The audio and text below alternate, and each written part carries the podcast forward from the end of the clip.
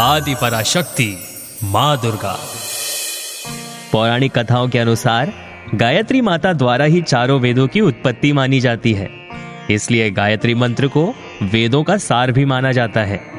ऐसी मान्यता है कि चारों वेदों का ज्ञान लेने के बाद जिस पुण्य की प्राप्ति होती है, केवल गायत्री मंत्र को समझने से ही चारों वेदों का ज्ञान प्राप्त हो जाता है। माता गायत्री को हिंदू भारतीय संस्कृति की जन्मदात्री माना जाता है। ऐसी मान्यता है कि चारों वेद, शास्त्र और श्रुतियाँ ये सभी गायत्री माँ से ही पैदा हुए हैं। गायत्री माता द्वारा वेदों की उत्पत्ति हुई। इस कारण इन्हें वेद माता भी कहा जाता है। माता गायत्री, ब्रह्मा, विष्णु और महेश, तीनों देवताओं के आराध्य भी इन्हें ही माना जाता है। इसलिए माता को देव माता भी कहा जाता है। माता गायत्री समस्त ज्ञान की देवी भी है। इस कारण माता गायत्री को ज्ञान गंगा भी कहा जाता है। माता गायत्री को माँ पार्वती, माँ सरस्वती, माँ लक्ष्मी की अवतार माना जाता है। माता गायत्री ब्रह्मदेव की दूसरी पत्नी मानी जाती है। कहा जाता है कि एक बार ब्रह्मदेव एक यज्ञ में भाग लेने जा रहे थे। आमतौर पर मान्यता है कि यदि कोई धार्मिक कार्य में पत्नी सहभागी होती है तो उसका फल अवश्य प्राप्त होता है।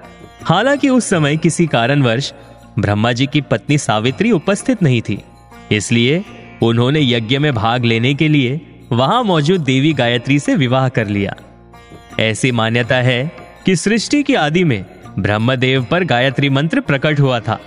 माँ गायत्री की कृपा से ब्रह्मा जी ने अपने चार मुखों से चार वेदों के रूप में गायत्री मंत्र का व्याख्यान किया।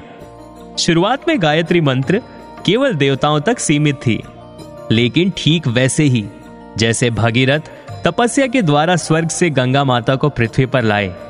विश्वामित्र ने भी तपस्या के माध्यम से माँ गायत्री की महिमा, अर्थात गायत्री मंत्र को साधारण मानवता तक पहुँचाया।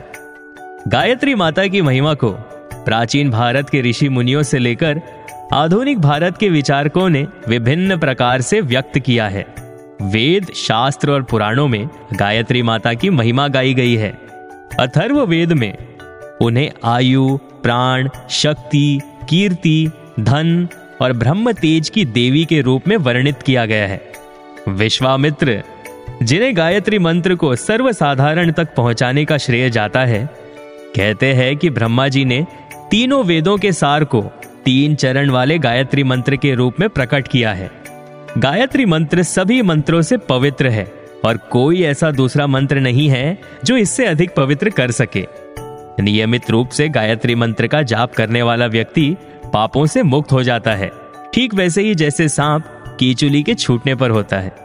गायत्री माता का मंत्र, ओम भूर्भुवस्व तत्सविदुर्वरेण्यम भर्गो देवस्य धीमहि, धियो यो न प्रचोदयात।